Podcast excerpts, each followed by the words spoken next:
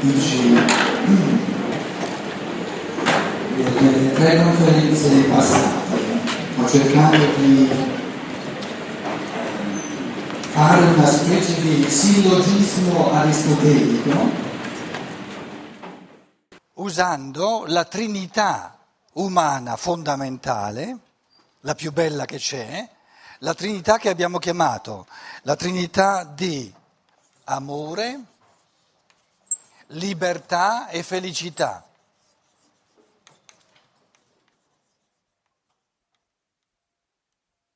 La chiamo la, eh, la trinità umana più bella che ci sia, per tutte e tre le parole eh, sono molto belle.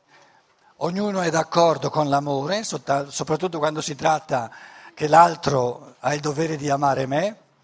Ognuno è d'accordo con la libertà e ognuno è d'accordo con la felicità. Il sillogismo di Aristotele, qualcuno di voi se lo ricorda, quelli che non se lo ricordano ce lo ricordiamo, è una... Una concatenazione, un sillogismo è una concatenazione di tre affermazioni, uno, due e tre, che sono logicamente connesse.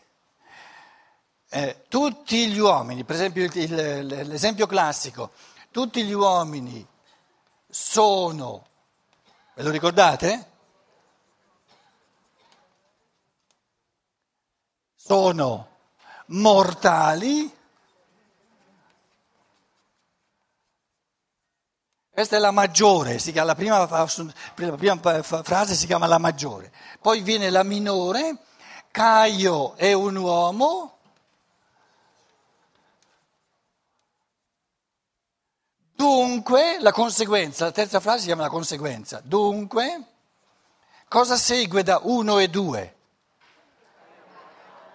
Bravissimi, che Caio è mortale, dunque Caio è mortale, se tutti gli uomini sono mortali e Caio è un uomo, dunque Caio è mortale.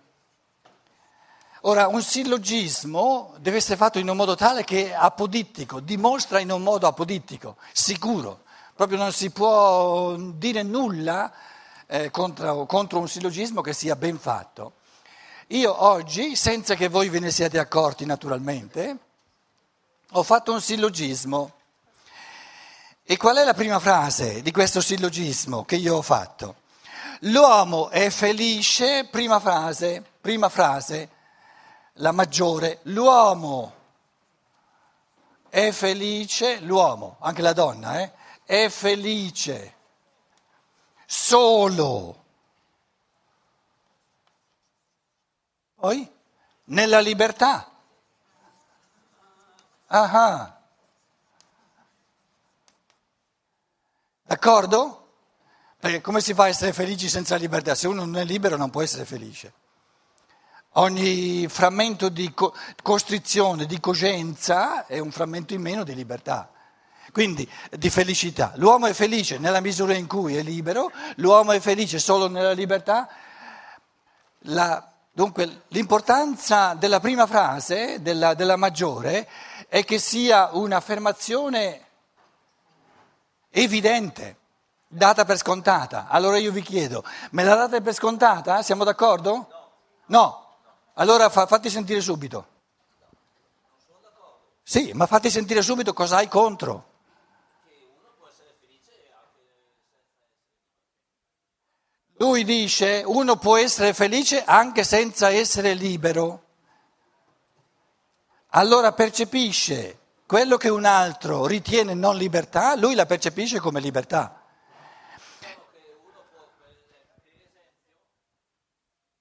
Per esempio, uno potrebbe servire felicemente, come non so, un suddito, serve il suo re con amore e... E lo ma, fa. No, ma sei fuori. E lo fa felicemente. No, ma sei fuori dalla... Serve Decido. liberamente o costretto? Liberamente. E allora è libero. Eh. Però serve. Ma non importa nulla se serve. Non importa nulla. La prima affermazione... Allora siamo d'accordo? E no, è importante che... Se, se vogliamo fare un sillogismo... È importante che la prima... Perché la seconda dipende in tu, logicamente dalla prima, quindi la prima affermazione deve essere un'evidenza tale per cui uno dice sì, è per, per forza così, e lui ci ha, ci ha tentato, capito? Però eh, insomma ha confermato, via. Allora, partiamo dal presupposto, si potrebbe discutere per ore e ore, partiamo dal presupposto che la, la, la, la, la, la prima frase va bene. La seconda frase, allora, l'uomo è felice solo nella libertà, l'uomo è libero, continuate voi, solo nell'amore. Senza amore non si è liberi.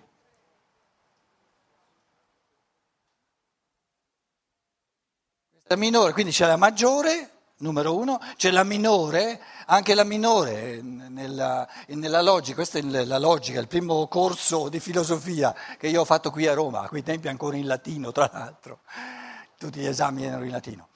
Eh, nella logica, il primo corso di logica era sui sillogismi aristotelici, anche la minore, anche sulla minore si può discutere, discutere, discutere. Comunque, lasciatemela passare anche la minore. L'uomo è libero solo nell'amore,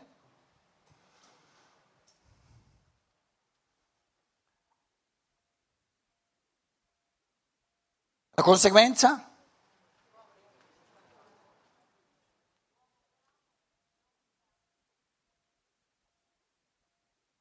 L'uomo è felice solo nella libertà, l'uomo è libero, ha libertà solo nell'amore, l'uomo è felice solo nell'amore.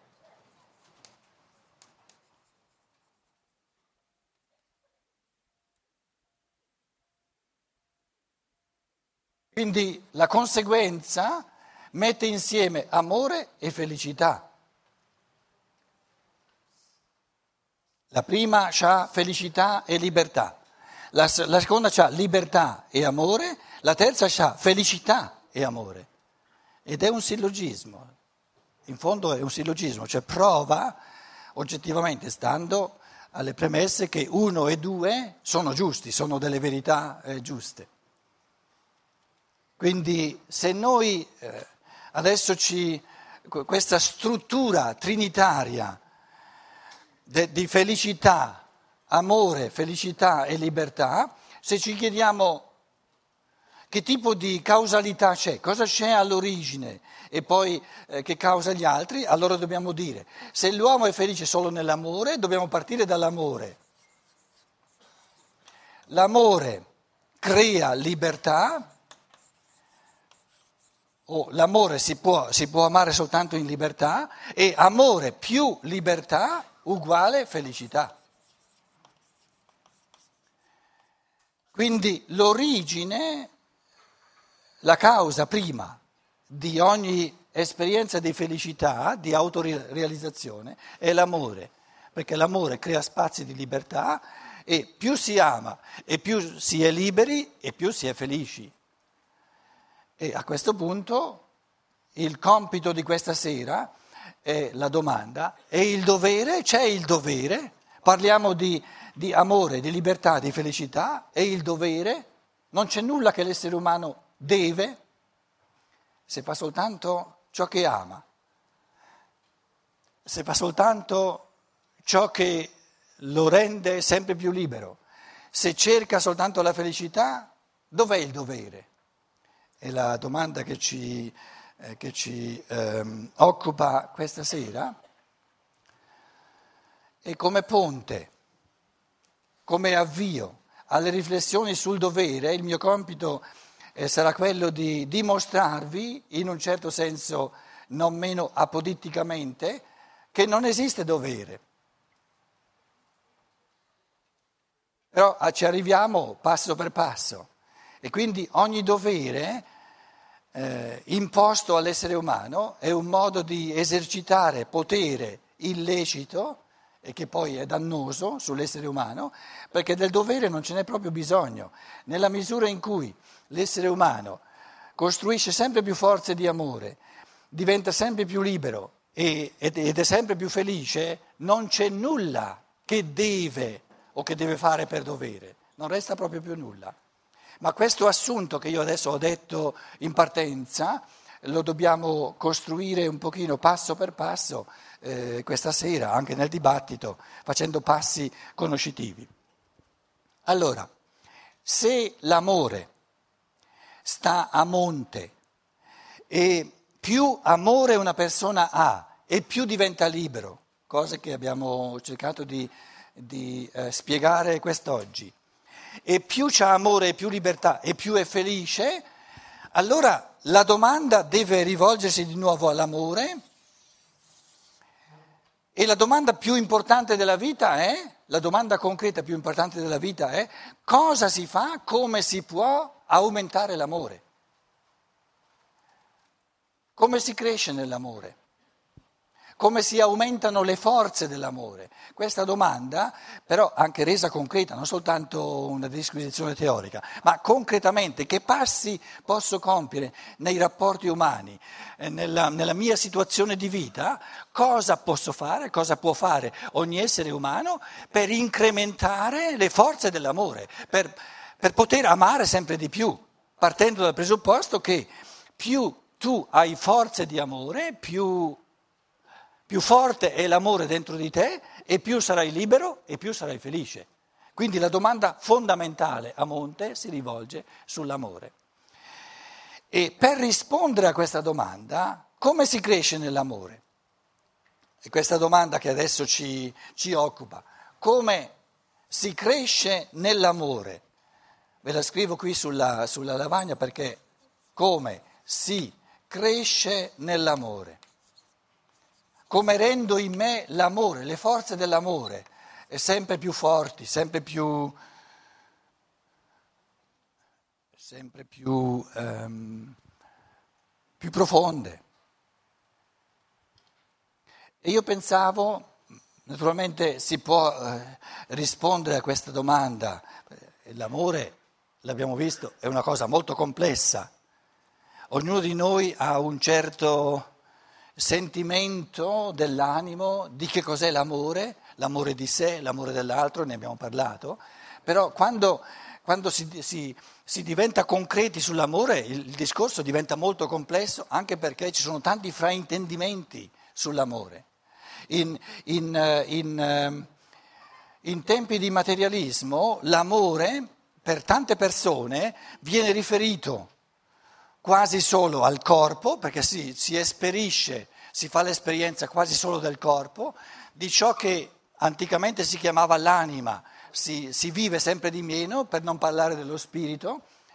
E i greci, lo sapete, molti di voi lo sanno, i greci avevano tre parole per l'amore, noi abbiamo una parola sola, amore, però i greci l'amore, diciamo, l'amore reciproco, dove le forze corporee sono al centro, allora l'amore eh, a livello del corpo lo chiamavano eros, da lì la parola l'erotica, poi il, l'amore dove, dove, che si vive nell'anima, quindi diciamo la simpatia, amore di simpatia, di inclinazione, Il, il fatto che mi piace essere con una persona. Per questo tipo di amore del tutto diverso avevano la parola filia, eros, filia, e per il tipo di amore spirituale, l'amore spirituale non è l'amore al corpo dell'altro, benché naturalmente l'amore per il corpo sia presupposto. L'amore per il corpo è l'intento di rendere il corpo il più sano possibile, questo è l'amore verso il corpo. L'amore verso l'anima è di dare all'altro il più gioia possibile, però l'amore verso il suo spirito è di far di tutto perché il suo spirito, nei cammini di, di pensiero, nei cammini di conoscenza, nei cammini di coscienza, possa evolversi sempre di più.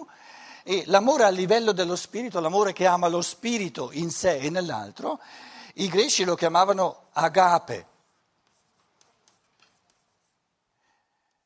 Volevo dire, siccome noi ehm, in tempi di materialismo ci siamo fissati sul corpo e abbiamo meno consapevolezza dei fenomeni dell'anima, ancora meno dei fenomeni dello spirito, usiamo la parola amore, che però si presta a tanti fraintendimenti perché la parola amore abbraccia tre livelli dell'essere che sono del tutto diversi e quindi ognuno lo intende un po' a modo suo. Chi, c'è chi riferisce l'amore molto di più a livello corporeo, per esempio tanti maschi tendono di più, lo dicevo già oggi, a, a vedere questo lato nei rapporti reciproci.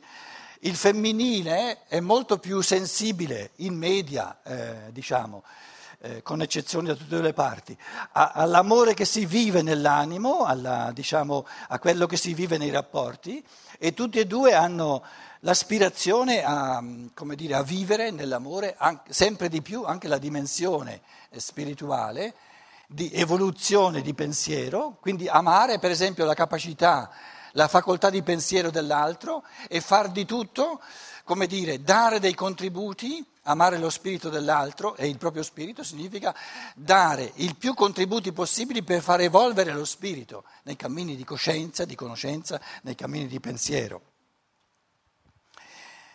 La, la risposta che io volevo dare come provocazione al vostro pensare, al nostro pensare questa sera, una specie di, diciamo, desiderio di amore eh, spirituale verso lo spirito di ciascuno di noi, a questa domanda, come si cresce nell'amore, mi sono proposto di dare come risposta, si cresce nell'amore vincendo ogni dovere, sbaragliando ogni dovere. E la risposta è provocatoria, volutamente provocatoria, perché in base a questa provocazione, nella misura in cui ce la digeriamo, adesso cerco di spiegare la serietà e anche l'onestà intellettuale di questa risposta, eh, troviamo modi concreti di vivere sempre di più nell'amore. Perché io dico si cresce nell'amore nella misura in cui si vince, si lascia dietro di sé ogni dovere. C'è una specie di antagonismo, una specie di opposizione tra dovere e amore. Dovere e amore sono, si escludono a vicenda, nel senso che se io faccio una cosa per dovere non la posso contemporaneamente fare per amore. E se io faccio una cosa per amore non la posso contemporaneamente fare per dovere.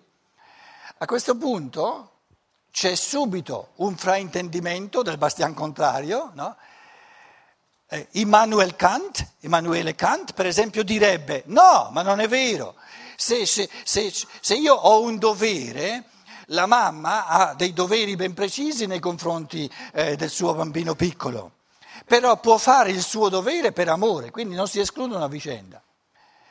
Ora, questo pensiero, che il dovere e l'amore non si escludono a vicenda, in un certo senso è vero, però è meno,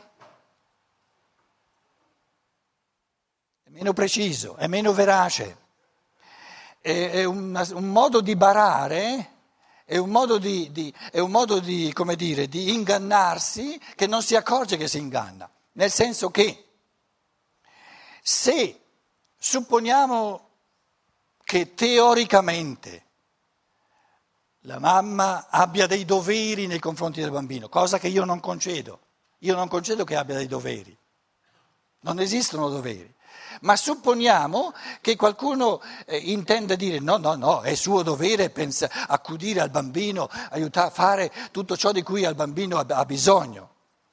E io rispondo, o ciò che lei ha da fare come mamma, lo percepisce, lo vive interiormente, come ciò che lei ha voluto liberamente, con gioia, con felicità, come frammento di evoluzione anche sua, di mamma, ancora prima di nascere, e allora lo vive come qualcosa che lei vuole liberamente e, e con felicità, in chiave di amore, allora cessa di essere un dovere. Se invece non riesce, cosa che è possibile, a trasformare questa specie di fatiscente dovere che, che, che, che è ciò che la società magari gli mette addosso come una cappa, perché la società non conosce i misteri della libertà e della felicità dell'amore, se non riesce, se l'io inferiore non riesce a unirsi al suo io superiore in modo da amare liberamente ciò che c'è da fare col bambino piccolo, se lo fa non per amore ma per dovere, allora non è libera, allora non lo fa per amore. Quindi compiere un'azione per dovere significa compierla senza amore e non per amore, e compiere un'azione per amore significa che non la compio più per dovere. Pensati in un modo più profondo, in un modo più pulito, amore e dovere si escludono a vicenda. O tu fai qualcosa perché devi, e allora non perché vuoi, non perché vuoi liberamente, non perché ami. Oppure tu fai qualcosa perché ami, perché lo vuoi liberamente, allora non lo fai con la co- coscienza, con la costrizione interiore del dovere. Il dovere è una costrizione interiore. L'amore supera, sbaraglia, caccia via ogni costrizione interiore. Il dovere, l'amore non è una costrizione interiore. Quindi quando io faccio qualcosa per dovere non posso sentirmi del tutto libero se sono onesto con me stesso. E quando io faccio qualcosa per amore mi sento del tutto libero. Questo intendo dire eh, quando, quando dico che amore e dovere si escludono a vicenda.